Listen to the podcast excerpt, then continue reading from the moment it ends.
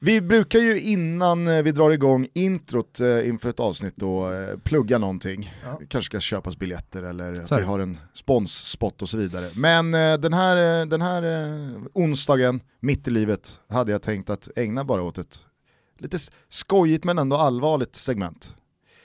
Alltså, vi, vi skick, jag skickade ut en lite skojig tweet igår om Vamos, Vamos grabbar, när Sverige då i E-landslaget skulle eh, möta Spanien. Trodde jag, matchen hade redan ägt rum. Och det, alltså så här, det jag trodde var eh, en eh, allmänt utbredd, nästan ironisk inställning till att liksom, vi tävlar i tv-spelsmatcher blev nästan så här, alltså, folk, folk vände sig emot mig. Ja, Folk tar verkligen det här på allvar. definitivt. Vilket är sånt skämt alltså. Det, jag måste säga det. Fy fan, vilken jävla, vilket skit. Nej, tvärtom, alltså, jag, jag håller på med e-sport själv, jag tycker det är extremt kul. Eh, och Ja, men det betyder ju ingenting. Inte... Klart det gör. Det betyder Ty- absolut Ja, men ingenting. det- Alltså, det är ju ett tävlingsmoment, du kan vara bra, du kan vara dålig, det, vad, vadå betyder såg, du, eh, såg du Leipzig här i dagarna? Annonserade att eh, 16.30 så presenterar vi Vad ett- betyder Leipzig då? Vad sa du? Vad betyder Leipzig? Alltså om, om ett e-landslag inte betyder någonting, vad betyder Leipzig? Vad är de för jävla historia? Det är ingen som bryr sig om Red Nej, Bull jag- Salzburg. Men, det, det, det är inte där vi ska landa. Nej jag fattar inte Utan där vi ska då- då landa, här, men alltså det är ju Okej, vi, miljard... vi ska presentera. Ja men den här, den här utsuddningen av gränsen mellan faktisk fotboll och virtuell tv-spelsfotboll. Ja men det är ju någonting annat. Den det, håller det handlar ju inte, det handlar inte om på- att såhär, ja nej men jag gillar fotboll eller jag gillar liksom så här. Alltså det, det, det är något helt annat. Det, det, det, det, det är så två, inte två helt olika sporter, utan två helt olika grejer. Det går liksom inte, det går inte ens att jämföra. Du, du någonstans Fast det är sitter det här och som jämför görs. lite med fotbollen, nej.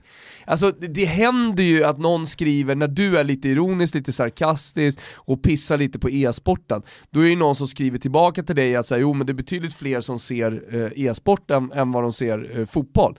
Och alltså det, det måste man ju också kunna liksom köpa. Det, det är, e-sporten är framtiden. Och det är, jag kan säga det, det är fan fett kul med e-sport. Det är kul att kolla på, det är kul att spela och eh, det är tyvärr, återigen Gusten, så är du brådmogen. Du är en liten lillgubbe liksom, egentligen så är du 65 år alltså, så sitter och pissar på e-sport. Jag säger, jag säger alltså så här, jag har inga problem med att både respektera och acceptera att jättemånga spelar, att jättemånga tittar.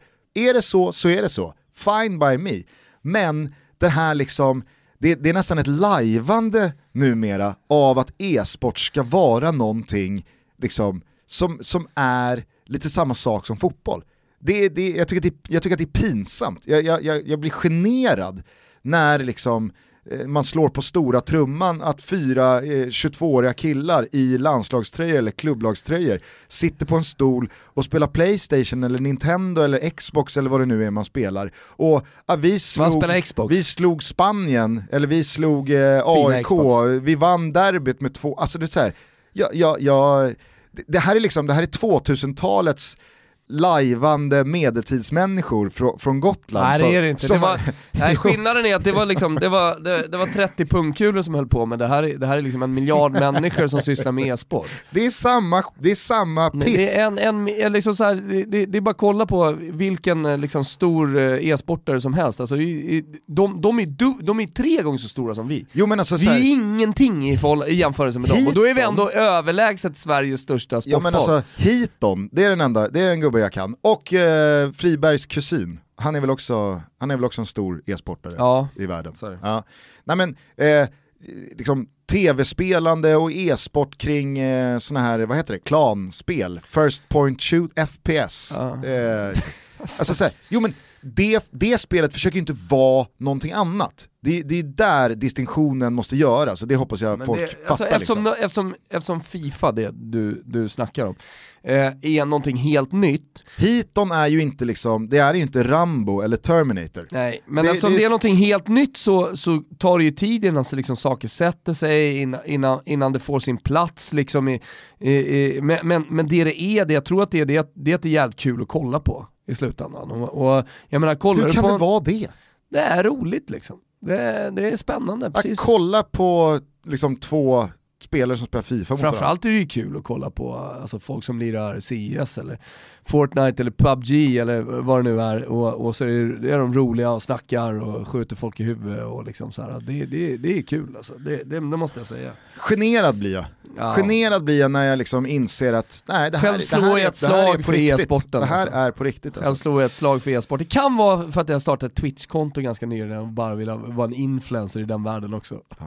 Nej, det, är, det, är, det, det är surrealistiskt, det är svårt att ta in där. Jag, jag, jag, de kommer kämpa med att få min liksom, slutgiltiga liksom, Jag acceptans. tror, jag tror inte de bryr sig Gus- Gustav. Det gör de säkert Nej. inte. Och det, det, det är sannoliken samma känsla. Ja, det är sannoliken ömsesidigt alltså.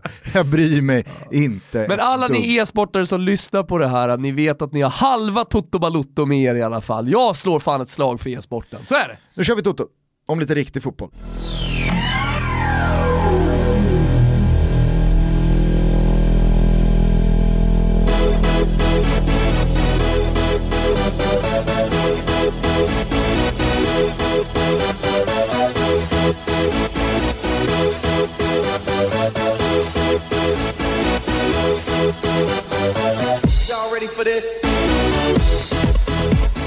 Varmt välkomna ska ni vara till Toto Balutto. Det är Arla morgon, onsdag den 16 oktober och Sverige har precis spelat 1-1 mot Spanien. Ett resultat som man hade tagit med dunder och brak på förhand. Trodde först att du skulle säga och Fredrik Backman är precis på väg att rulla in i studion. Eh, Men det blev S- Sverige-Spanien spåret, det kan jag också förstå i och för sig visserligen. Jo, Fredrik Backman är ju på väg in i studion, men i och med att det avsnittet sänds först fredag. Jo, det kan det kan vara en anledning att Ja. inte prata om. Men det ska bli kul. Eh, ja, det ska bli roligt. Din Ja, första gäst som du har bokat sen... Glenn Strömberg, så det var inte så länge sedan. Fler frågor? Du är uppe i två nu. Ja, jo, jo, men alltså släppa hit dina jävla dussin fotbollsspelare och liksom, vad är det de heter, ha, Madad och allt vad fan de heter. Så tar jag dem, eh, nej Haddad, Jiloan eller ja, vad är det, någon polare till Isak liksom sådär. Så tar jag hit de tunga. Ja okej, ja. Mm. annars såg man ju dig på Instagram eh, verkligen hylla Andreas Jakob Haddad. Ja, han är ju fin. Ja, ja, jag tänkte på Jiloan. Men kan du inte fixa Jakob Haddad då? Du eh, kan, fixa, kan fixa vilken spelare du vill från Assyriska. Vad har vi där? Säg bara något. Katovic? Jaha, Katovic nu, det är mycket ungt vet du. Assyriska division 2 nu för tiden. Men, Ja. men Vad eh, gör eh, Andreas Jakob Haddad numera? Bra fråga, vi hann aldrig dit. Är han eh, liksom surret. 100% kriminell nu eller? Nej det tror jag inte, han såg fräsch ut. kör han på Fan, un- undercover-spåret? Han brassen ytterbacken som lirade i Gnaget ett tag som var rätt bra, han var också där med Haddad. Eh, fan är han hette? Ah, skitsamma. Ska bara säga det så ingen liksom undrar vad fan man menar. Så kom ju Andreas Jakob Haddad ut för några år sedan med eh, att han eh, liksom parallellt med fotbollsspelandet varit ja, mer eller mindre yrkeskriminell. Ja, ja precis. Ja men det, det är väl så. Jävla spännande episoden då. ja, den slog ner. Ja. Nej, eh, men, men vi kanske ska prata lite om den matchen, jag vet inte om vi ska göra det sen men, men det Assyriska mot Enskede. Ja men det, ja men det var ju roligt liksom, Nej, det var ju drama. Det var Kenny Päivi, Katovic och sen så hade du på andra sidan hade du ett lag som liksom har krigat och ändå varit uppe i allsvenskan. Och var ett mål ifrån att ta sig upp i, i division 1. Ja det var väl det roliga kring den matchen, att Assyriska går på en tweet om att, eh, är det Motala Ja, som har spelat eh, de spelar parallellt. en parallell Ja. match i samma serie. målskillnadshistoria. Exakt, och de går på att resultatet blev 2-1, vilket gör då att Assyriska Ja men det är det som är eh, får chansen är, att kvala jag, uppåt. det är ju jag. Alltså det är Ja, jag som levererar informationen till Twitterkontot och till bänken tillsammans med en i Assyriska. Du ropar ner från läktaren på Jallavallen jag ropar 2-1, ner och säger att slut! det är 3-0, Ja. liksom att det har blivit mål, men han eh, som jag är med, han hör fel, så han säger det är 2-1, vi är uppe! Så keepern i Assyriska håller ju bollen i typ en minut, samtidigt som hela resten av arenan vet om att Motala gjort 3-0 och inte 2-1. Så, så eh, ropar ju på honom, ja vad fan skjut upp boll, ja, vi måste göra ett mål till liksom. Så vi torskade, eller vi, men eh, Assyriska torskade en minut där. Eh, ja. ja. Så. Ja, där kan det vara dråpligt. ibland, eh, när det inte är livescore och när man inte har eh, koll på vad som händer på olika ställen. Men det var ett mål ifrån i alla fall, eh, Assyriska. Ja. Eh, du kan väl eh, bara kolla med Haddad då. Ja, absolut. Han var ju minst sagt en profil. Ja. Ville du säga någonting mer om eh, Fredrik Backman? Jag trodde, du, jag, trodde, jag trodde ett att du skulle säga, vill du säga något mer om Sverige-Spanien? Nej, jag är klar där kände jag. Ja. Nej, vi får helt enkelt se vad det blir med Backman. Han är ju stor Manchester. United-supporter. Ja. Det är det vi vet eh, fotbollsmässigt. Vi vet också att han är mycket mer frekvent att eh, då uttrycka sig kring sport Ja. och fotboll inte minst. Eh, snarare än då prata om sitt författarskap och, och Exakt. någonting annat. Och han är ju väldigt eh, sällan med i olika typer av intervjuer Ja, i- i Sverige. Så att, eh, det känns ju faktiskt ganska exklusivt. Ja men känns, känns, känns kul. känns också väldigt roligt att, för att om man, om man eh, liksom inte har någon som helst aning om hur Fredrik Backman förhåller sig till Manchester United så är han ju extremt eh, pessimistisk, cynisk, Ja. nästan destruktiv. Ja, men som nästan alla supportrar nu för tiden är som sitter i soffan och tittar på ett utländskt lag liksom. det, Jo, fast det finns de som, alltså så här, Han är ju skönare än andra menar jag, alltså, det, det, det, finns ju, det finns ju de som man bara vill pissa på när man ser liksom så här, fan här sitter du hemma i soffan i Sverige och, och är lite lustigt eh, pessimistisk kring ditt fotbollslag i Italien, så. Mm. de, de, de orkar man inte riktigt med. nej de orkar man inte med. Men man orkar heller inte med de som alltid är pessimistiska och cyniska även när det går bra. För att det är, liksom så här, det är lite så det ska vara. Fan, passa på och njut av att det går bra. Ja. Eh, men nu när Manchester United är, eh, de är på botten Ja, i någon slags modern historia. Ja. Det är ingen överdrift. Känns det extra roligt att man tajmar in Backman just då? Att det inte är när de är på väg upp eller att de har liksom rest exakt. sig utan Liverpool står för dörren och allt är Ja men jag tror piss. liksom Liverpool-supportrar och Arsenal-supportrar kan, eh, kan lyssna på en Manchester United-supporter och verkligen njuta lite extra. Kul också för oss eftersom vi har United i ut- utvisningsbåset. Att vi kan använda, just det. vi ska använda Backman som eh, svepskäl för att snacka mer om eh, United. Men det om det, det kommer alltså på fredag morgon, håll till godo. Nu så tycker jag att vi vänder blickarna bakåt i tiden igen och då eh, tar oss tillbaka till Friends Arena. Igår kväll, sur, sur kvittering från Spanien i, hann den ticka upp på 92-93. Ja. Friends kör ju den här riktigt pissiga jävla påhittet med att klockan stannar på 90. Ah, yes. Alltså man måste Det är, bara, det är bara i Palermo och i Crotone som man fortfarande håller på med det där tramset, och på Friends. Man måste på en arena bara liksom, låt klockan ticka. Jaha, Det- nu har det det gått sist- 94.30. Så skit i jumbotron, skit i allt, bara jag har en jävla klocka som tickar i alla fall.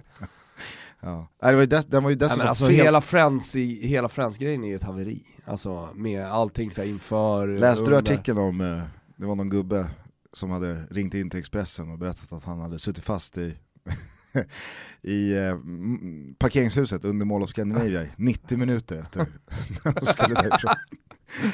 Matti Kentryczynski var där med sin pappa Taras och sin son Bob. De blev sittande i sin bil sonen Bob? Ja. Dundernamn. De blev sittande i sin bil under en tidsperiod motsvarande en hel fotbollsmatch. Det lossnade för 10 minuter sedan. Då hade vi stått stilla på fläcken i 90 minuter. Vi kom tillbaka till garaget 10-11 och bilarna var helt blickstilla. Det rörde sig inte ur fläcken säger Kent Trzynski. Matti och hans familj vittnar om att flera strandade bilister var mäkta upprörda. Det är fullständigt obegripligt. Vi tappade hakan. Om man bygger ett sånt här jättebygge, varför har man då inte gjort jobbet innan? Tagit lärdom av andra stora städer med stora arenor. Det här är helt obegripligt. Det är totalt felkonstruerat säger han. Ja nej men det är det ju, liksom, han har ju rätt i sak här, höll jag på att säga, vadå rätt i sak? Är det Martin Åslund som pratar eller? Han har ju rätt eh, gubben där. Eh, för att eh, jag har ju varit i den situationen ma- massa gånger. Sen går det ju faktiskt att parkera på andra ställen än i just Mall of Scandinavia, men, men eh, fan bygger man en arena då ska man väl kunna parka i, i, i parkeringsgaraget också, kan man ju tycka om det är så att det finns en parkering ledig, ja men då borde man ju kunna ta den och sen så räkna med att man kommer därifrån. Men eh, vi hade ju tutfest sist, då Ja. tappade ju folk det så till den milda graden att man bara tutade rätt ut. Man var så jävla förbannad så liksom folk stod och sparkade på tutan. Ja, Ja, ja eh, det och klockan då får de ju eh, bakläxa med. ja alltihopa, hela arrangemanget. Alltså det är svagt alltså. Kanske. Och återigen så rullar de ut den här svenska fanan också, och sen så är den skändad av Aftonbladets rosa vidriga färg liksom. Ja men man är ju Skändad. trött på det. Ja men det är skändad, vad fan! Man behöver inte vara så jävla petig med sånt där. Ja, man kan sätta på vilket varumärke som helst, det finns ju ingen varumärken som vill synas med det förutom, förutom trötta bladet alltså, de är så trötta nu för tiden. ja men jag är trött på dem alltså. Okej. Ja, Laul och ligan, du går ett korståg. Flink.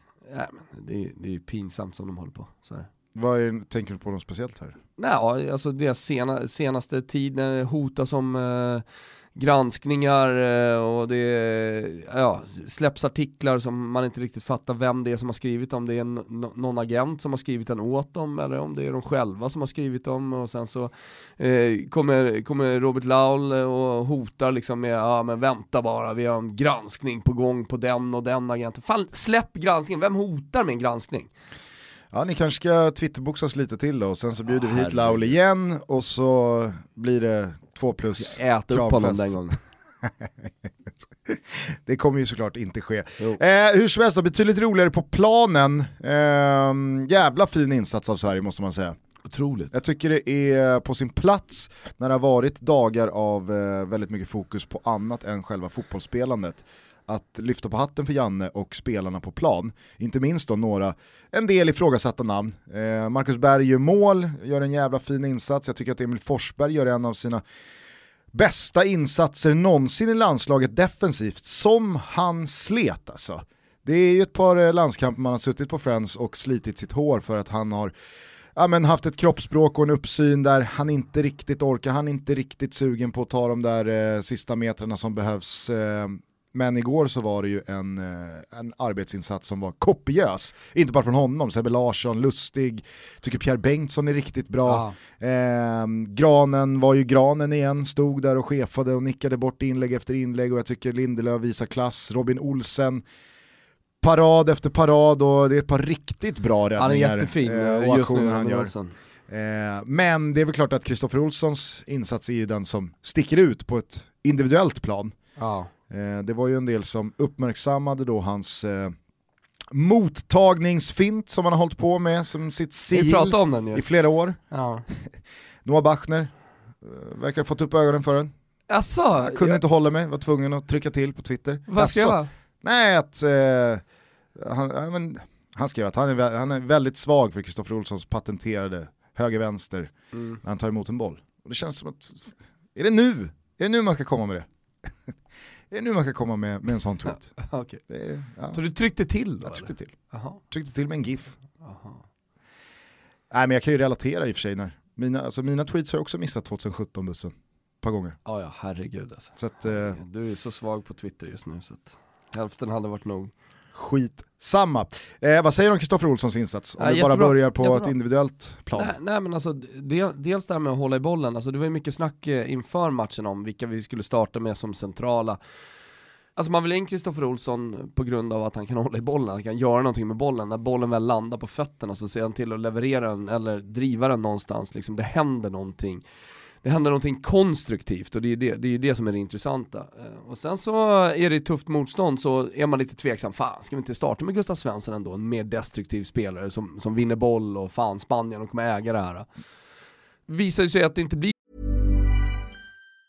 As a person with a very deep voice, I'm hired all the time for advertising campaigns. But a deep voice doesn't sell B2B, and advertising on the wrong platform doesn't sell B2B either. That's why, if you're a B2B marketer, you should use LinkedIn ads. LinkedIn has the targeting capabilities to help you reach the world's largest professional audience.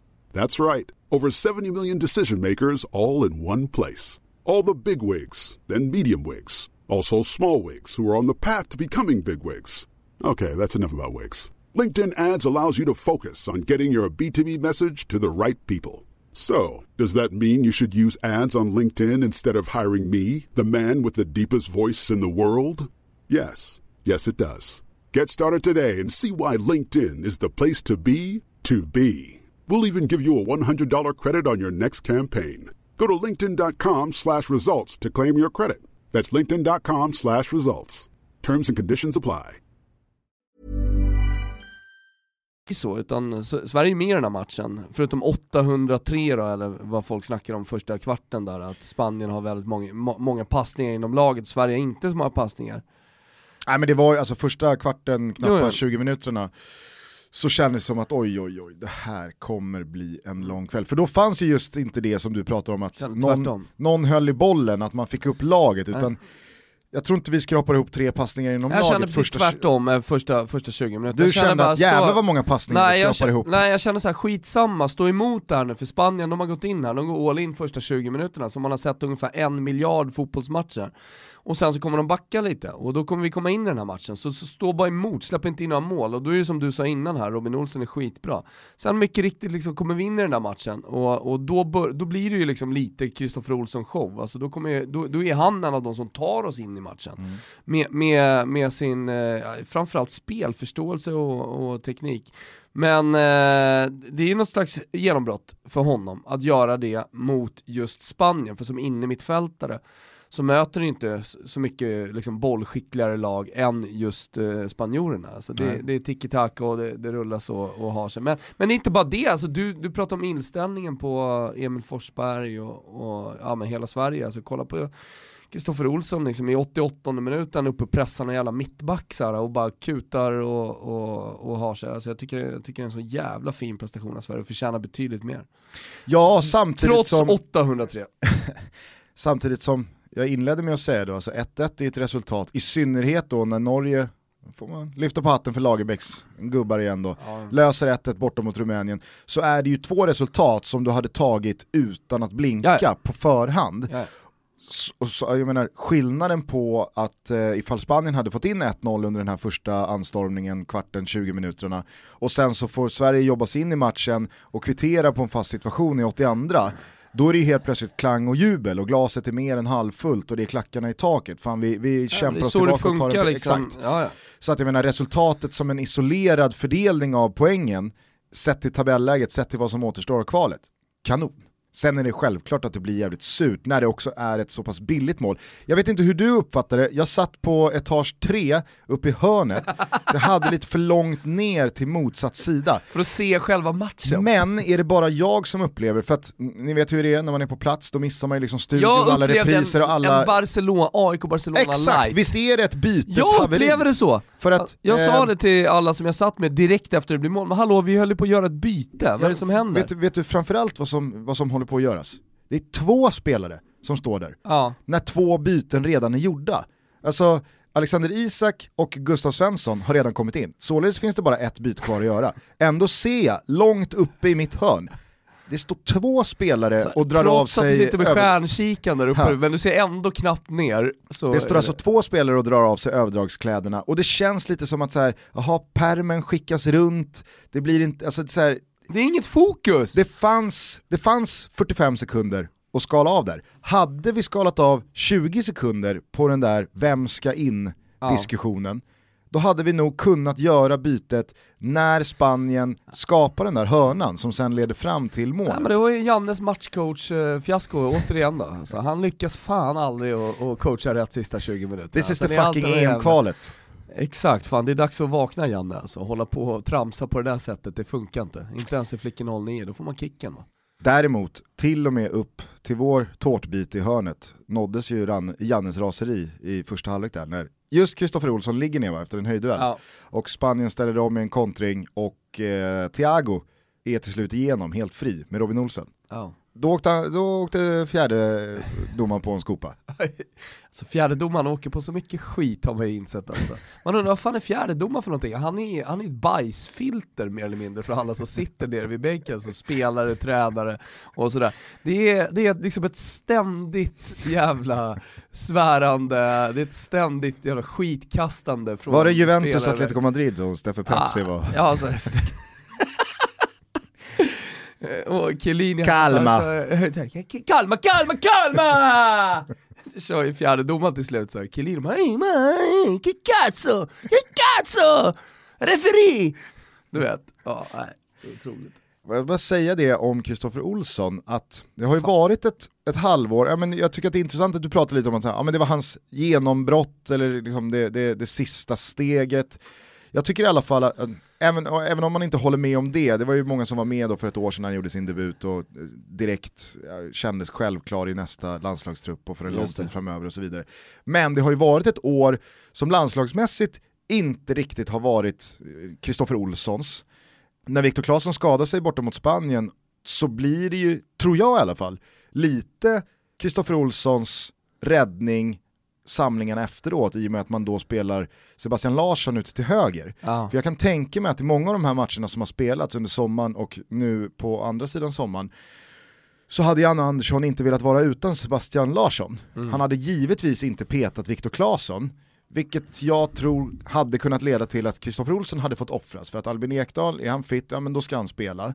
Men jag kan tänka mig att när man då kan använda Sebastian Larsson ute till höger så har Kristoffer Olsson fått sina chanser centralt Ja. och inte briljerat Nej. men fått fortsatt eh, förtroende. Mot Norge så tycker jag Kristoffer Olsson är direkt svag i en match eh, som i lördags då mot Malta när det ska handla om att med konstruktiva passningsfötter luckra upp ett lågt stående tiomannaförsvar så tycker jag inte heller Kristoffer Olsson gör någon, någon vidare match. Det är, inte, det är inte genom hans fötter och spelintelligens som vi bryter igenom det där laget och gör fyra mål.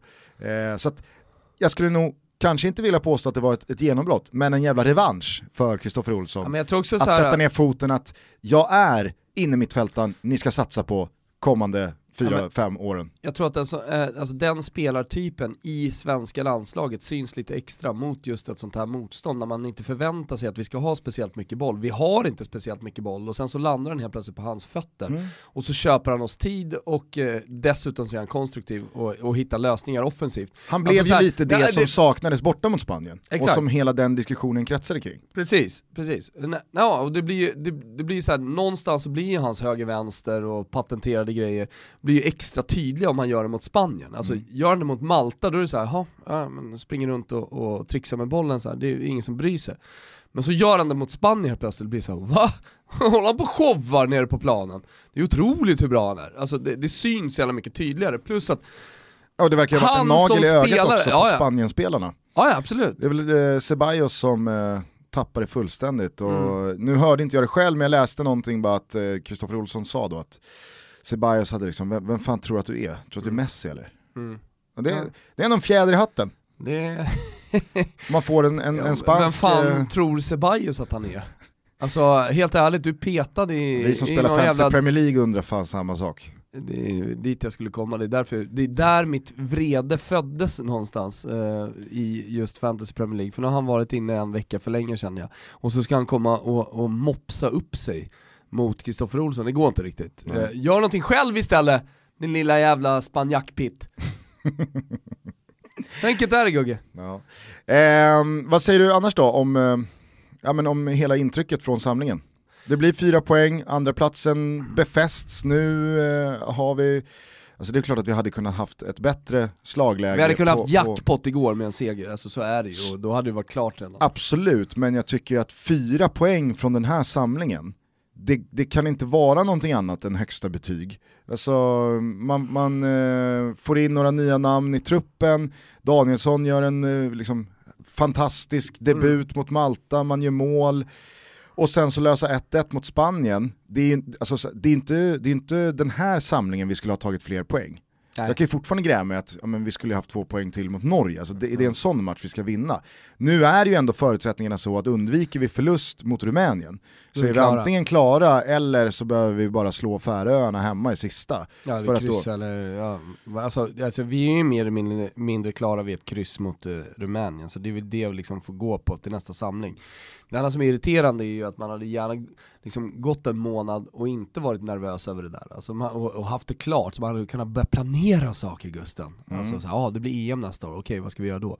Men men, eh, nej, det är en jättebra samling, du, det var det du var inne på, alltså, du ville sätta betyg någonstans på eh, liksom Eh, eh, en veckas arbete av Janne och, och grabbarna och, och jag, jag, jag kan inte heller se, alltså med tanke på hur prestationerna var också, att vi verkligen bara avfärdar Malta tidigt och, och sen så kör över dem.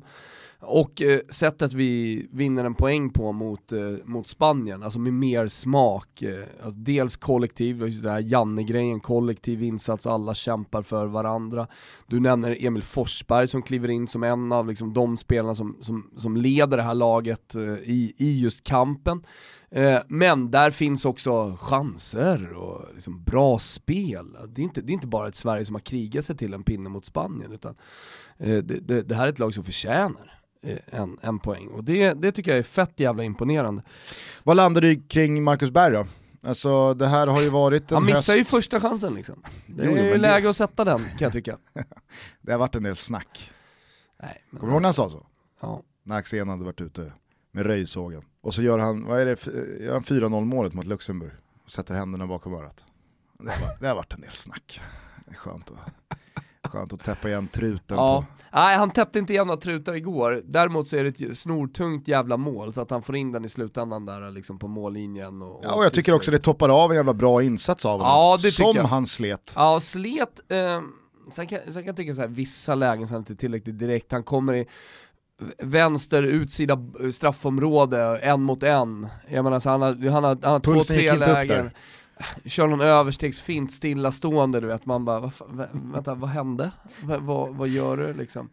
Alltså, Eh. det var inte så att man inte fattade vad som hände när det skottet fastnade på, på första försvaret. Nej, det, det var rätt trött insats. Men sen så är han ju jävligt bra som target. Alltså, Ja, det är det som är grejen, jag skiter i arbets... Du pratar om arbetsinsatser. Ja, alltså, hans, hans, det, där han gör skillnad, det är ju som target. Alltså, och, och jag tycker också han är jättebra uppspelsfas och han får fast bollen. Och... Vinner frisparkar, alltså han är ju liksom en Lucatoni light, eh, lite grann. Sen är han ju, alltså så här, han är ju, det, se, det, se, det såg man till och med upp till oss, uppe i tårtbiten. Att eh, han är ju också en spelare som eh, mittbackarna och försvararna hatar att möta. Ja. Jävlar vad de vill trycka till honom lite extra. Mm. Och så kommer det något gult kort och han är svinnöjd med att jaha, då fick jag dig varnad och frisparken till oss och så vidare. Så att, nej, eh, men det jag tänkte på var ju hela den här hösten som har varit. Alltså Alexander Isak, när ska han få fullt förtroende? Eh, Marcus Berg petas då mot Norge, det blir Isak och Quaison på topp. Det funkar inte riktigt eh, på något sätt, varken säga offensivt eller defensivt. Man börjar ropa efter Marcus Berg igen. Marcus Berg får chansen mot Malta. Är väl i ärlighetens namn inte speciellt nära va? Att göra mål mot Malta Nej. på 80 minuter eller vad han nu fick Nej. innan han byttes ut mot Sebastian Andersson. Och så återigen då så får han förtroendet från start och med den här insatsen, dessutom mål, så är det väl svårt att inte ge ja, men Janne rätt här. Alltså det går i alla fall att motivera starten än en gång och att han kom tillbaka in i elvan. Så känner i alla fall jag. Sen så kan man ju ha, med tanke på det, liksom, det utspel som kom från Zlatan eh, förra veckan, att det, det finns en större diskussion, handlar det här om någonting annat, rent sportsligt och fotbollsmässigt, så kan man väl också att argumentera för att, i- att är Marcus Berg den vi ska eh, liksom, ha som första val längst fram? Jag vet inte, vad, vad känner du?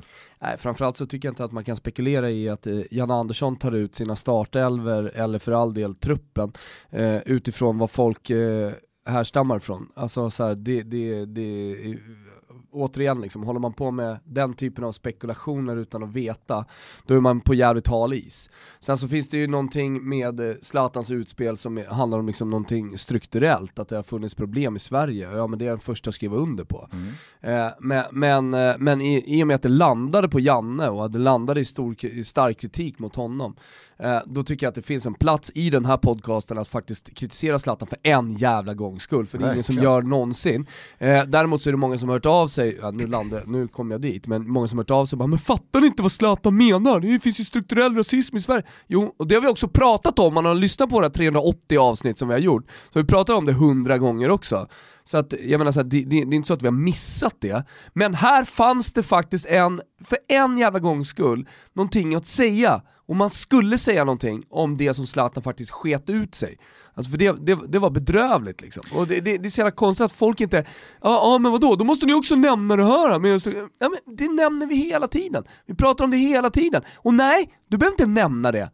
Bara för att du tar upp eh, kritik till Zlatan, du behöver inte nämna någonting bra. Nej, du kan bara nämna kritiken.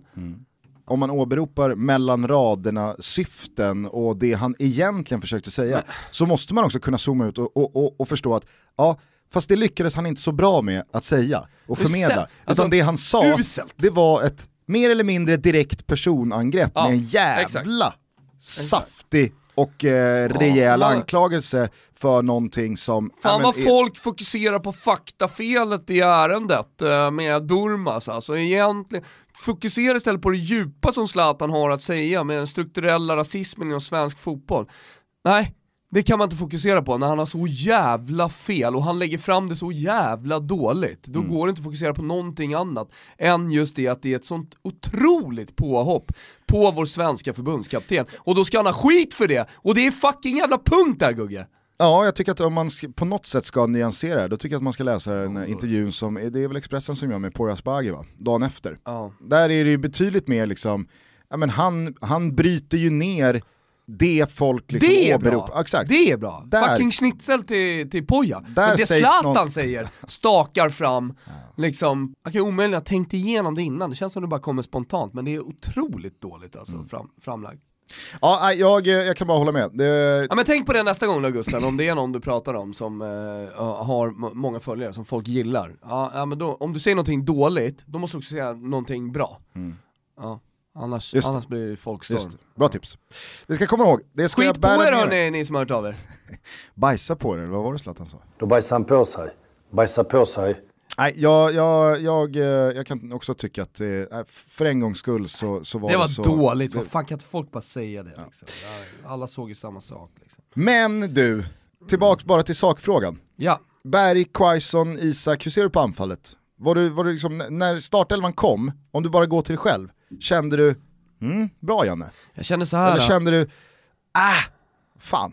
Jag känner, mig, jag känner mig utzoomad i hela anfallsdebatten och därför känner jag mig ganska nöjd, jag känner mig ganska harmonisk i att diskutera det också och där, därför ser jag kanske lite fram emot, jag vet inte om du har mer känsla, men just i det här så har jag inte så mycket känslor just på grund av att jag vet att Alexander Isak kommer att leda det svenska landslagets anfall i ett decennium framöver.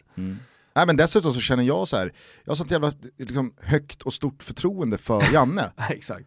att jag, jag känner lite så här, det spelar inte så stor roll vad man vill. Nej. Det blir en elva och den står, den står Janne och Wettergren bakom, då kommer det bli bra. Och så gör vi en dunderprestation mot Spanien, Eh, alltså så här, återigen, eh, det, det, folk har försökt att kritisera hans elvor tidigare. Sen så tycker jag absolut det finns någonting i matchcoachning, men skitsamma, det behöver vi inte ta. Eh, men eh, jo, när, när den kommer och jag ser att Alexander Isak sitter på bänken och man hör då folk runt omkring sig som är förbannade, hur kan han inte starta med Isak och så vidare.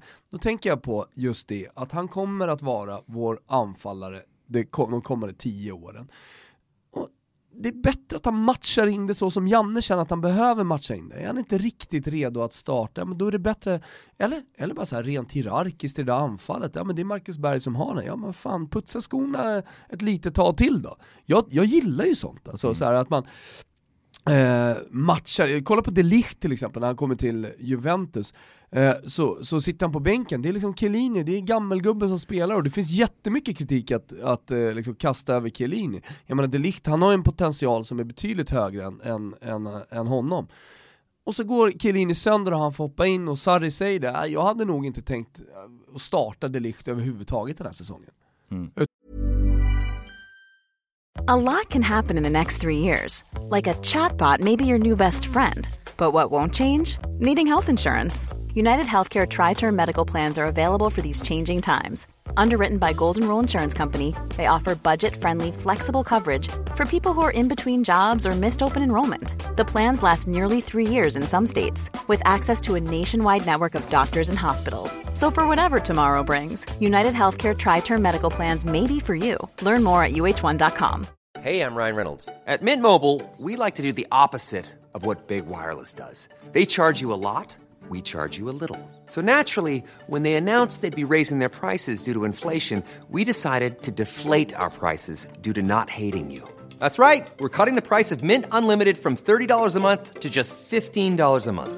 Give it a try at mintmobile.com slash switch. $45 upfront for three months plus taxes and fees. Promo for new customers for limited time. Unlimited more than 40 gigabytes per month. Slows. Full terms at mintmobile.com. Utan jag hade tänkt att matcha in honom försiktigt i, i, i ja men så här, du vet, vissa matcher, i kuppspel och så vidare. Men nu fick jag skynda på den här processen. Eh, och eh, för mig blir det ett problem säger han, för att han är inte redo.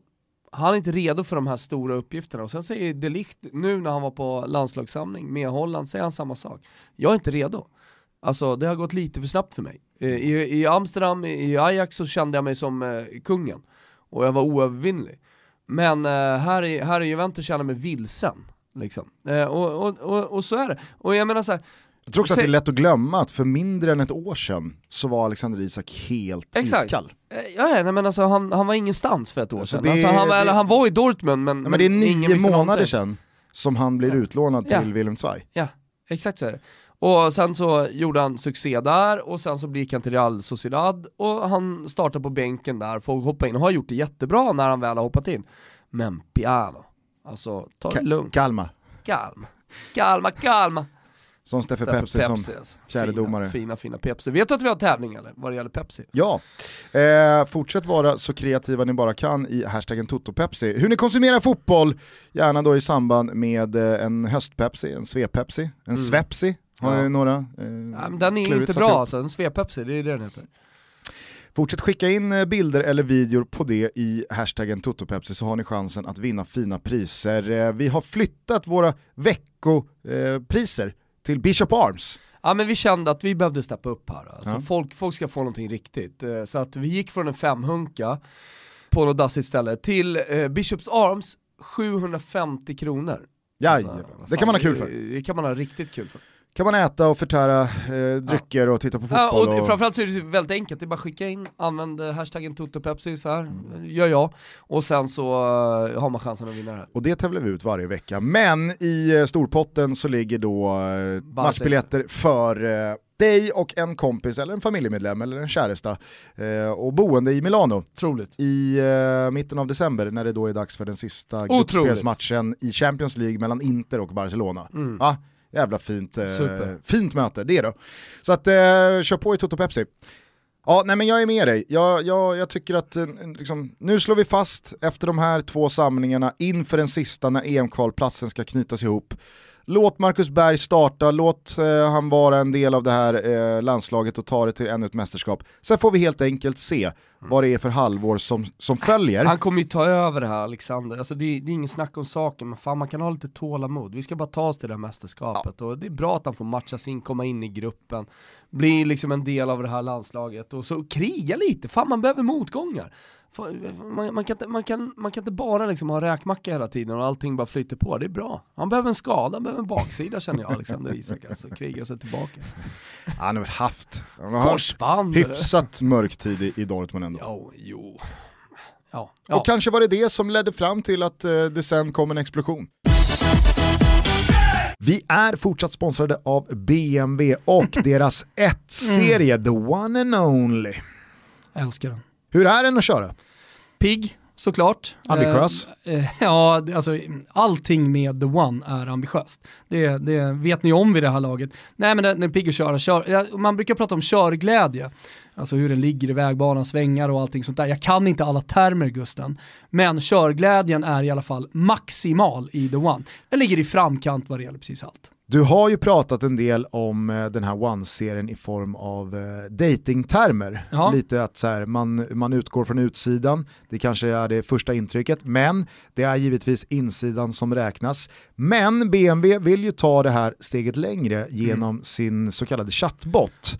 Och här gäller det att charma bilen. Ja, nej men det, det är väl så. Eh, Oavsett eh, liksom vil- vilka kanaler man väljer, om man är ute på krogen eller om man väljer eh, internetdating eh, eller i det här fallet då en chatt. Det är så man försöker charma en framtida partner. I det här fallet så kan man ju faktiskt vara lite förutseende. Man kan gå in på bmw.se så kan man ju läsa om bilen så har man ju liksom förutsättningar klara när man ska gå in och charma the one.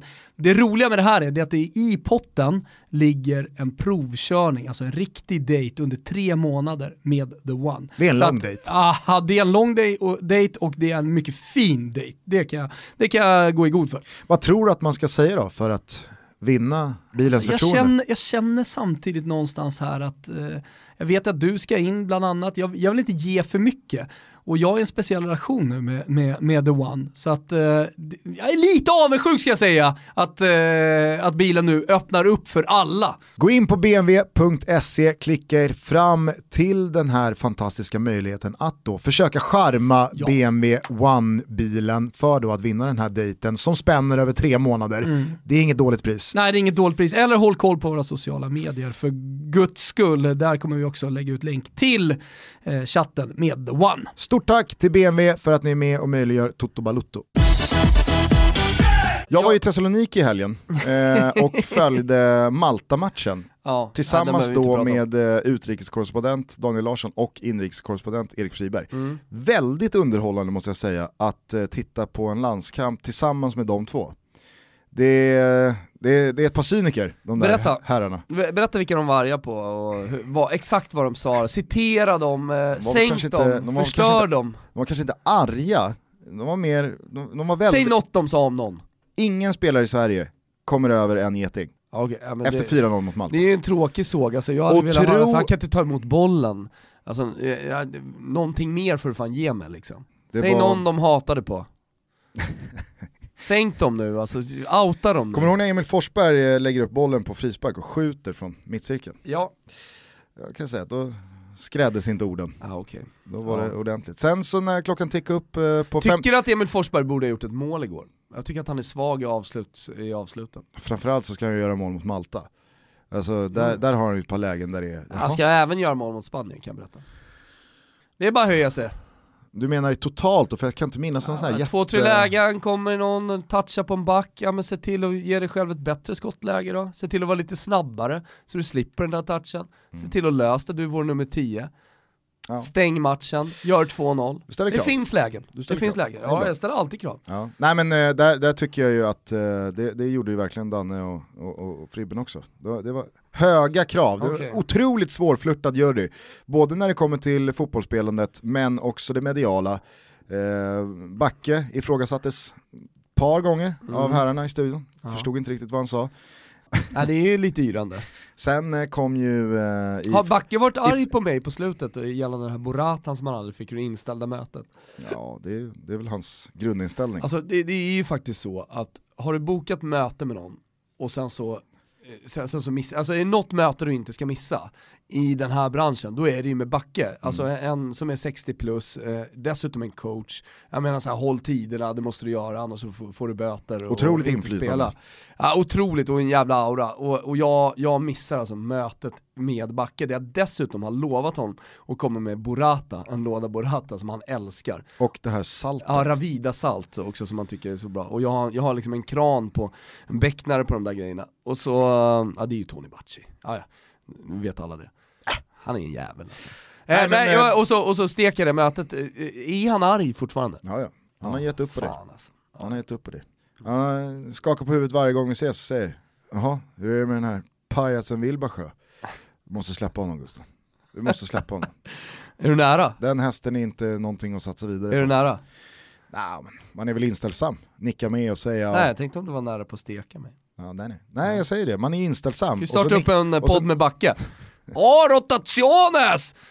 Vad fan ska han säga liksom? Nej men det var kul för Jan Andersson kom ju till studion och eh, så frågar Anna Brolin då om hur han har tänkt att formera anfallet. I och med då så, ja, men Marcus Berg har startat här nu, inte gjort mål, Alexander Isak sitter på bänken, hoppar in och är jävligt bra måste jag säga i, i inhoppet mot Malta. Eh, det, det är klart att någon boll ska ju landa i nät, men han kommer ju in och visar klassen. Framförallt så blir det ju liksom så här, det blir en nivåhöjning av hela svenska anfallsspelet, tycker jag, när Alexander Isak kommer in i den här matchen. Och så precis börjar Janne toucha det här, då bryter Backe in. Du, jag funderar på mittfältet här mot Spanien, kommer, kommer du köra någon 2-4?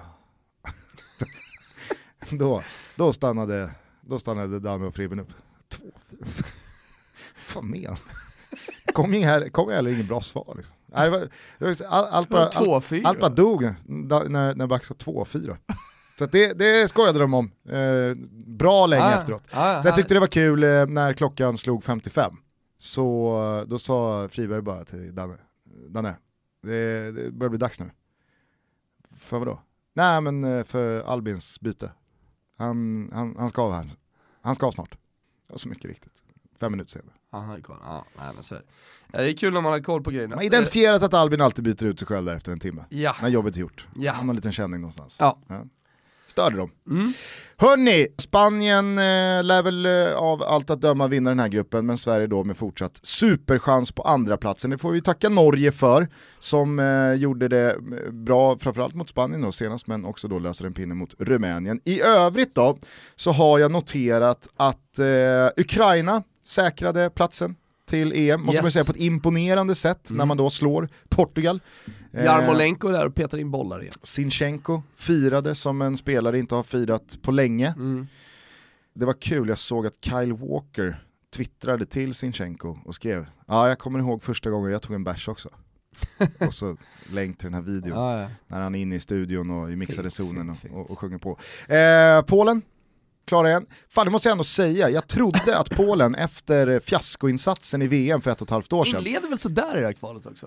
nej Nations League, Ja, så kanske det var. men det här kvalet har ju varit en enda lång Eriksgata. Mm, men de har ju en pissgrupp också. Men jag tycker verkligen att eh, Österrike och Slovenien och skit. jag tycker att Polen förtjänar cred för hur man har svarat upp på ett så dåligt genomfört mästerskap. Dessutom då med en generation som man tänkte, jaha, är det, är det slut här nu med, med Glick och Krychowiak och um, Kuba och Lewandowski. Tycker ändå att de, de eh, dels har de lyckats med den här generationsväxlingen och Mm, fått in eh, Zielinski och alltså, nu har de ju både Eh, Piontek och Milik jämte eh, Lewandowski som eh, alternativ, men nej fan, tycker Polen förtjänar cred. Ja, de alltså. förtjänar definitivt cred. Jag trodde inte heller att de skulle gå så här bra. Oavsett vilket motstånd de har mött. Sen så är eh, Belgien och Ryssland helt klara efter att ha slaktat sin grupp eh, fullständigt. Och där är det också lite så här, visst nu är det ju en lätt grupp bakom Belgien, men eh, som man såg framför sig en kraschlandning av Ryssland också, fast på ett motsatt sätt, när de gör ett så bra hemma-VM, att det skulle då bli en baksmälla eh, och att, ja ja, nu, nu, eh, nu toppade Ryssland, Mm. var det lite andra grejer i vattenflaskan, vem vet. Mm. Eh, men att det heller inte finns ett Det, hemma... du, det du säger är att eh, Ryssland eventuellt systematiskt har dopat sig för att eh, överprestera i sitt eget mästerskap. Vilket också bekräftas av att de springer satan i varenda jävla match. Och ingen annan orkar springa, oavsett vilket lag det är, orkar springa så mycket som Ryssland. Men de som bara kutar och kutar och kutar. Så det och du sen- egentligen gör här det är att du sitter och anklagar för systematisk doping. och eller? korruption. Och För korruption alltså, också de, de hade dessutom. väl köpt, ja just det, den de hade glömde väl köpt premiären. Ja, den var ju köpt. Var det Alltså, Saudiarabien, va? Ja, ja. Den, den är definitivt köpt. Och lottningen också. Alltså det börjar redan vid lottningen. Eller, eller me, me, de Lottningen köper mästerskapet. De köper mästerskapet Ja, först. Ja. så börjar det. Ja. Och sen köper de lottningen. Ja. Och sen köper de första matchen Nej, för att nej få en det bra... börjar med att Putin riggar valet. ja, så är det. Putin riggar ju valet för att komma till makten. Just det. Sen löser han mästerskapet. Just det. Sen löses lottningen. Och sen så köper man upp Saudiarabien. Ja. Egypten fick väl en slant också. De, de fick också en liten, och de fick en liten minislant men de var ändå nöjda. Ja, Är du med? Alltså de, det, det var inte så lite så att de inte var nöjda och arga, utan de fick det ändå tillräckligt. Ja. Kan Ryssland Ja, ha men varit inne... under allt det här så pågår då den systematiska dopingen. Exakt, Ja, det är ju det, det, är ju det centrala här. bara tugga fradga, de ryska spelarna. Nej men således så är man ju, alltså det, det, det är fan stort av dem. Mm.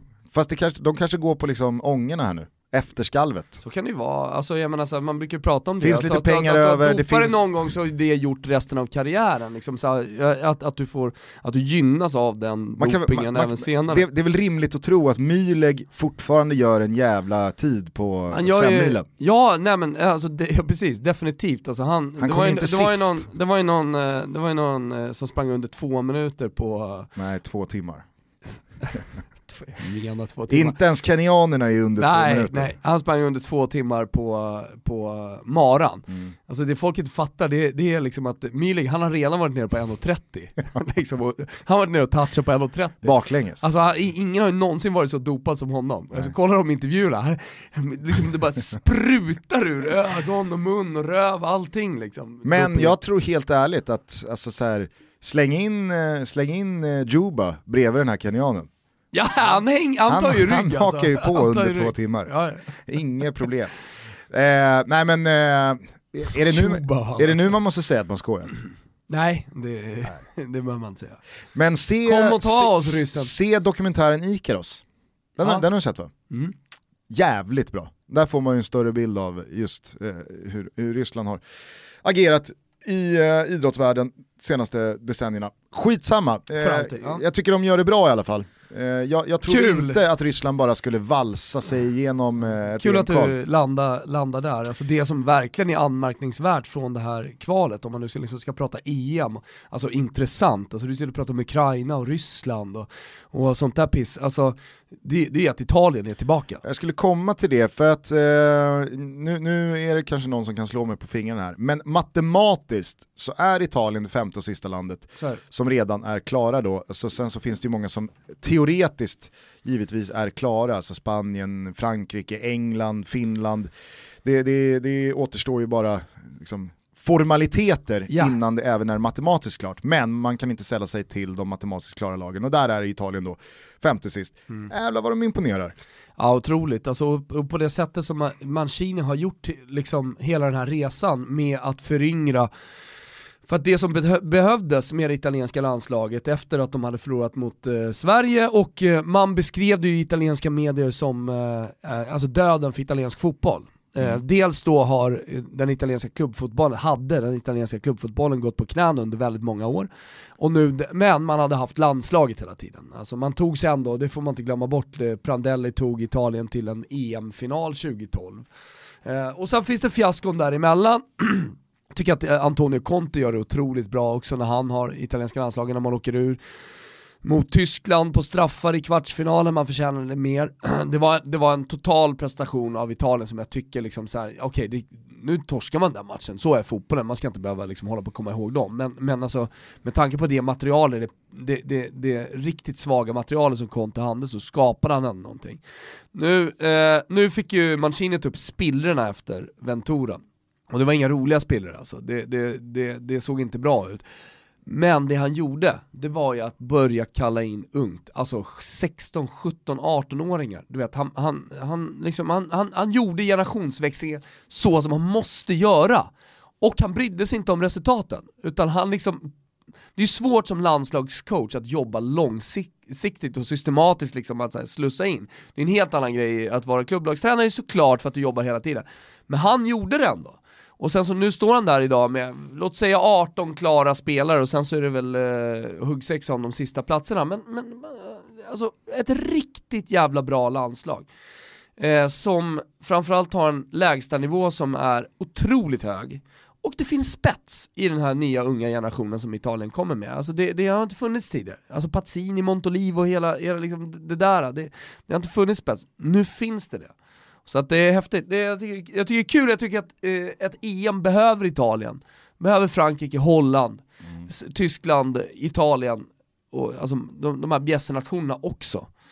Jag tycker också att eh, Italiens eh, landslag påminner väldigt mycket om det spanska. Alltså där det finns stora namn som jag tror att för de utomstående är självklara landslagsmän, men som förbundskaptenen väljer att inte ta med eller bortse från eller gå vidare från för att bygga ett lag som över tid på ett liksom, ungt och formbart sätt kan nå större framgångar än yeah. att man sållar från översta hyllan i hierarkin. Och så tar man med, ja men titta på Spanien igår, jag tror säkert många sitter där på läktaren och undrar, okej okay, nu är Sergio Ramos avstängd så det är väl inte så konstigt, men Sergio Busquets är inte med och var är Diego Costa och Morata och... Det var ju fem namn när han ropade upp, eh, när Emily Lander ropade upp startelvan som jag aldrig har hört förut. ja, men du vet, alltså så här, Ja, Spanien frontar med Moreno från Villarreal och, och Jarzabal från ja. Sociedad. Såg du att Giuseppe Rossi är tillbaka? Ja, jag såg det. Mm. Såg att du Villarreal. tweetade Troligt, glatt om alltså. det. Hur, alltså det. det. måste ju vara fem år sedan han spelade fotboll. Han är 87 som Messi. Men eh, han har ändå jobbat sig tillbaka. alltså, jag tror, jag förstod tror att det var här, Förstod för... jag det rätt att han är Villarreals meste målskytt genom tiderna? Ja. Det är ju helt otroligt svagt ja. av Villarreal som klubb. ja, ja, det kanske är. Alltså, en... Han gjorde otroligt mycket mål när han var där. Eller? Jo. Eller har de bara en svag målskyttshistorik? Det måste de, vi får kolla på det. Jag tror snarare på det. Nej men jag håller med mig om att eh, Italien och Spanien påminner ganska mycket om varandra. Det finns stora namn som är givna i sina klubblag och som är tunga, eh, liksom, inte minst då profiler, men också, Nej. jag kan tänka mig, spelare som har potential att dra upp en jävla diskussion och det blir storm kring att varför är inte jag en central gestalt i landslaget. Mm. Alltså de namnen saknas och så går förbundskaptenen på byggstenen som är lite, ja, men lite mer okända för den breda massan. Mm. Nej, nej, alltså, eh, och det, det är ju det, alltså med det spanska landslaget om man kollar på hur det har sett ut, eh, speciellt under deras storhetstid när de, när de liksom vann VM och EM och alltihopa så, så, så var det ju världsstjärnor på varje position. Alltså nu, nu, nu är det spelare som inte ens platsar i Arsenal som, som är där och liksom trixar runt. Så jag tror ändå, alltså jag skämtar ju lite om Moreno och att jag inte, att jag inte vet fem av de spelarna, men jag tror ändå att 90% av Friends Arena kan, jag har ingen aning om vilka fem spelare, och sen kan det vara olika, men fem spelare Mm. är överhuvudtaget, eller vad de spelar, aldrig hört talas om dem. Det var en, eh, en herre bakom mig som, vad fan är Mata då? Vad är, vad är Mata? Snöat in på Mata. Ja? Tycker jag ändå säger någonting om liksom, kanske säger kanske allra mest om Säger väl någonting om att han Svenska är Manchester med- United svenska supporter. medelålders. Liksom, det, alltså, svenska 60-talister som går på fotboll och ska tycka. De måste hålla truten. Ja. Alltså, allt som kommer ur dem, det är liksom bara skräp. Eh, raden bakom mig med eh, ett gäng medelålders män körde ju då vilket derby man helst ska gå på. Kan du, eh, kan du gissa vilken derbyn som nämndes? Nej men det, det, det är såklart eh, Inter-Milan, kan jag tänka mig. Nej det nämndes faktiskt inte. Det nämndes inte, Nej. det är klassiker nämns De ju. försökte, de Dortmund. försökte ju bräcka varandra. Ja, Dortmund nämns ju, Schalke. Ja det nämndes. Mm. Och sen, Ruhrderbyt. Eh, och sen så nämns ju, eh, alltså i Manchester United, Liverpool, nämns det som ett derby eller? Nej. Nej okej. Eh, eh, Bocca, River. Nej, det nämndes inte. Vad fan är det för jävla derbyn som nämns då? Romderbyt, Roma-Lazio. Ja, men självklart nämns ju då Old Firm, Ja, ja såklart. Celtic Rangers. Så, de, de här, vi borde göra en ny voxpoppa med, med, med Pöler. Mm. Jag vet inte hur Och många sen- som kommer ihåg det, men jag ska bara säga det. Vi kan ju kanske lägga ut den på våra sociala medier, men vi, vi gjorde ju ett test liksom eh, med 60-talister, alltså dåligt sittande jeans, eh, Amaronevin, Hockey. hockey, alltså så här, vissa saker som 60-talister gillar. Så vi kan, vi kan ju liksom fylla på det med då, till exempel det här.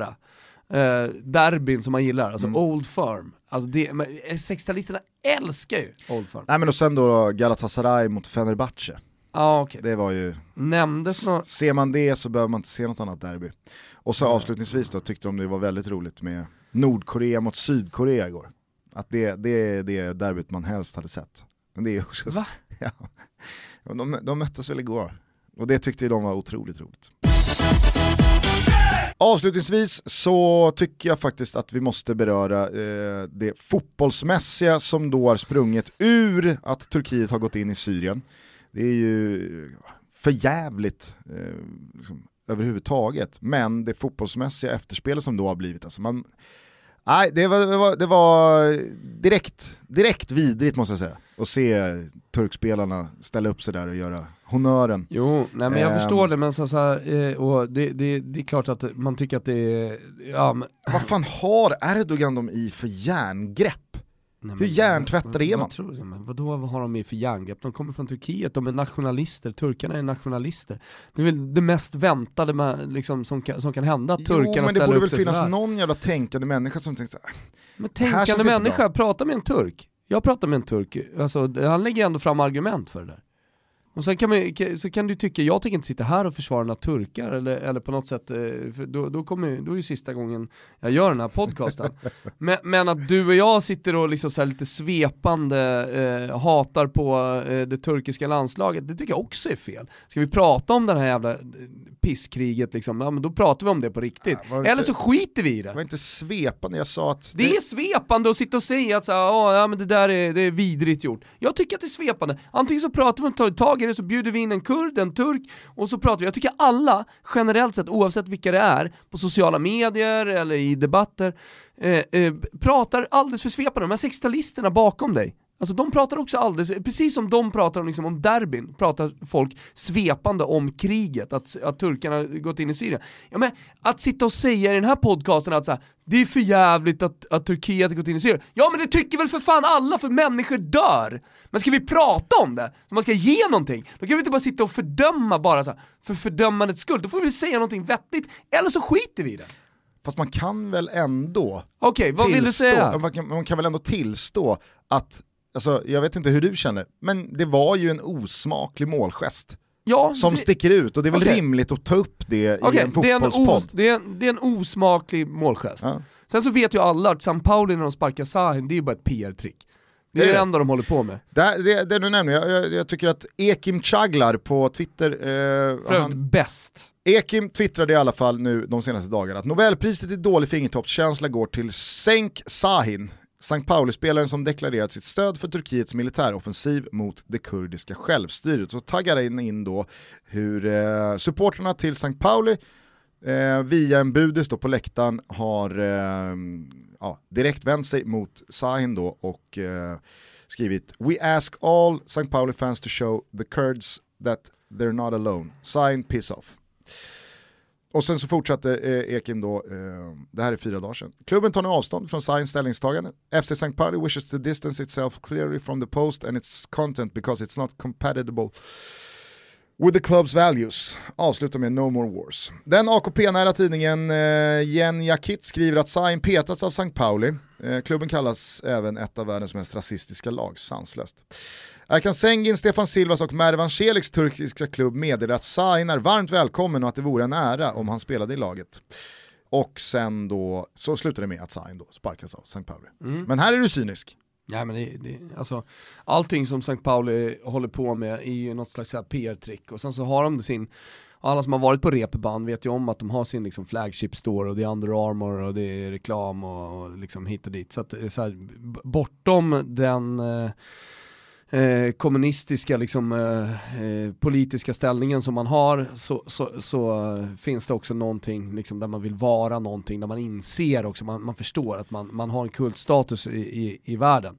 Eh, och därför lite, blir jag ju lite cynisk när sådana här grejer händer. Och så kan jag ju vara lite skämtsam i det, självklart. Och jag kan väl tycka att det är bra till och med att man gör en sån här grej, men, men, men jag blir cynisk vad det gäller allt med eh, St. Pauli. Men blir det inte också lite så att de då hamnar i ett vad är det, moment 22, där de inte kan göra rätt heller utan att då få... kommer ju undan med att de håller på att spela fotboll, det är liksom inga, det är inga tunga grejer de håller på med, utan det är fotboll. Och då kan man göra lite sånt här, man kan sparka en spelare och så kan man hitta på någonting Jo, nytt. fast i och med att de har sin... No more wars, uh, hashtags och, och grejer. Liksom. I och med att de har sin då ställning i eh, liksom, fotbollsvärlden som de har, så kan de ju då heller inte göra någonting behjärtansvärt utan att liksom, Thomas Wilbacher-figurer ska känna att det här är bara ett PR-trick. Det blir också det blir också en knut. Jo men när, liksom, när, när, när hela klubben är PR, när hela klubben är eh, någon, någon, något slags ansikte utåt för en, en politisk ställning, ett politiskt ställningstagande. Alltså, eh, när, när anti, allting handlar om allting annat än just fotbollen på planen,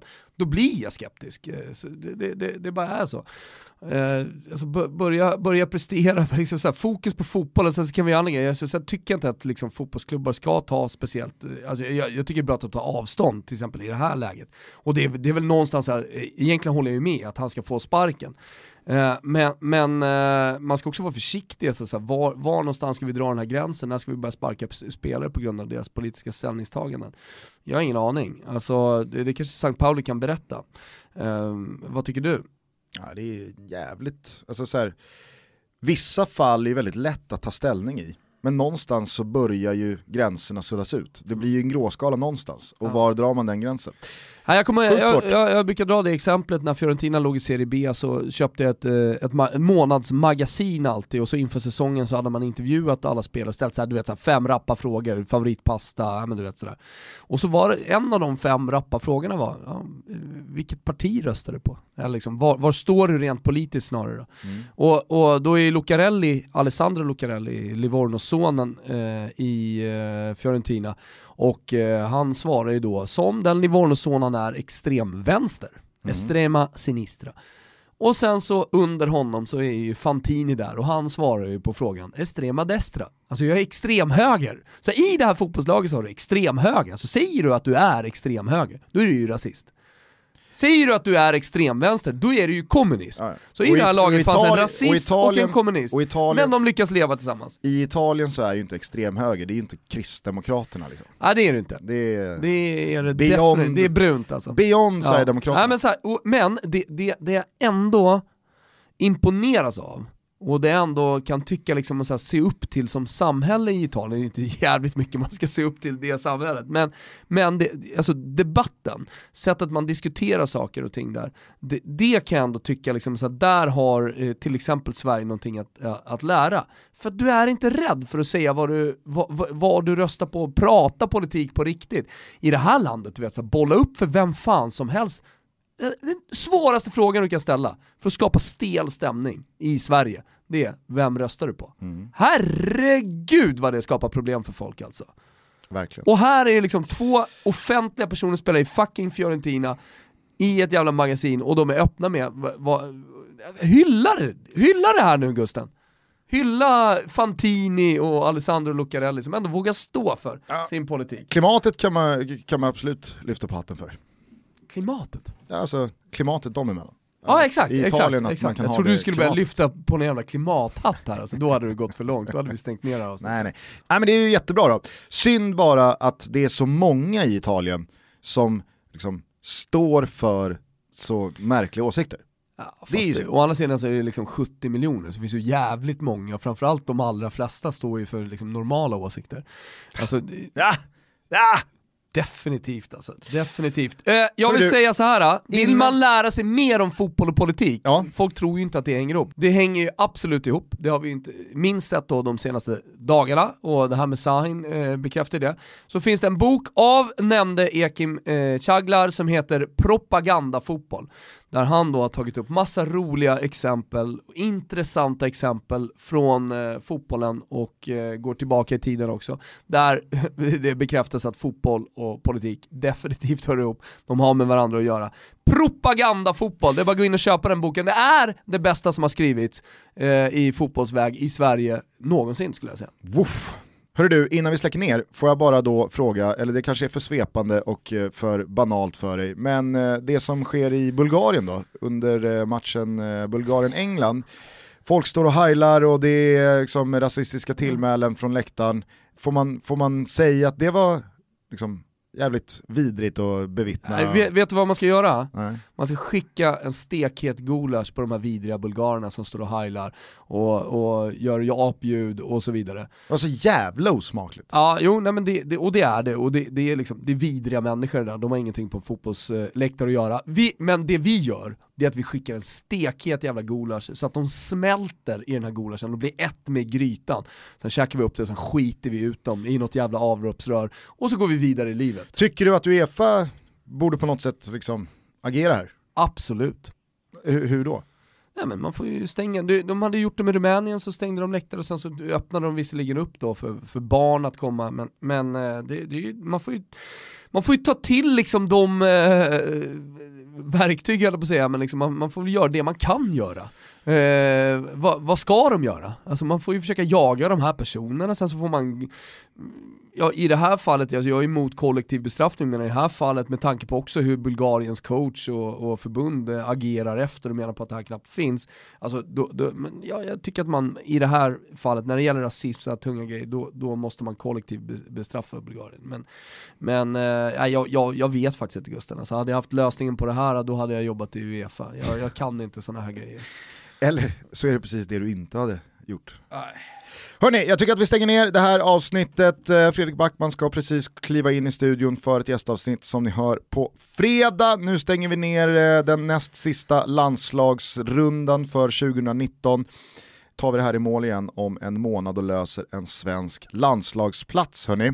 Fan vad fint det ska bli med lite ligafotboll igen i helgen. Otroligt. Jag tycker att alla som eh, ännu inte investerat i ett simor abonnemang ska göra det, för herregud vilken avslutning som nu väntar. Dels i Allsvenskan, men det blir också sprakande fotboll från Spanien, från eh, USA och MLS, där slutspelet drar igång med Zlatan i eh, spetsen för sitt eh, Galaxy. Men framförallt Serie A-fotboll där jag är mäkta spänd på Claudio Ranieris comeback i Serie A. Han har ju tagit över Sampdoria och varför blir det alltid så? I Ultra- första matchen ja. så blir det då mot hans älskade Ja, jag Roma. vet, ja, men det, det är någonting med speciellt italiensk fotboll. Missa inte Toto-trippen i helgen, det kommer bli eh, någonting alldeles, eh, alldeles utomordentligt va Gugge? Helvete vad bra det kommer bli. Betsson.com, godbitar, boostade odds, ni hittar alltid oss där. Yes, och så finns vi via sociala medier med länkar till sådana här grejer, även eh, de sista biljetterna till Oscars den 5 december. Ja, de, jag, Det är inte jag, många kvar nu, Jag vet inte ens eh, om det finns någon biljett kvar. Ja, men Om jag ska vara några, ärlig. några finns det kvar. Det finns det? På eh, fina bal balkongen. Ja, På du menar ballen. andra ballen? Ja. Oj, Andra ballen. Jag ska upp på andra ballen den här gången. Jag ska upp och, och, och, och knalla runt. Jag ska upp och knalla runt och, och eh, va- vara med andra ballen. Det lovar jag. Ja, okej. Eh, hörni, Fortsätt eh, höra av er med eh, både högt och lågt. Eh, vi älskar att ni lyssnar och så hörs vi igen på fredag tillsammans med en man som heter Fredrik Backman. Va? det var lite kul. Ciao tutti! Ciao tutti!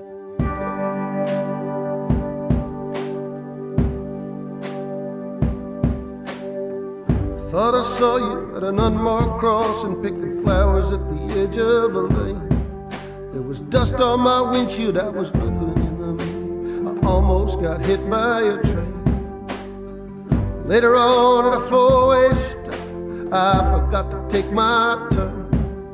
I was thinking you were right and we had nothing left. Somebody blew their horn. I'm dangerous. I'm dangerous. I'm dangerous to myself. Yesterday I was out on the bluffs over the ocean was a girl swimming, splashing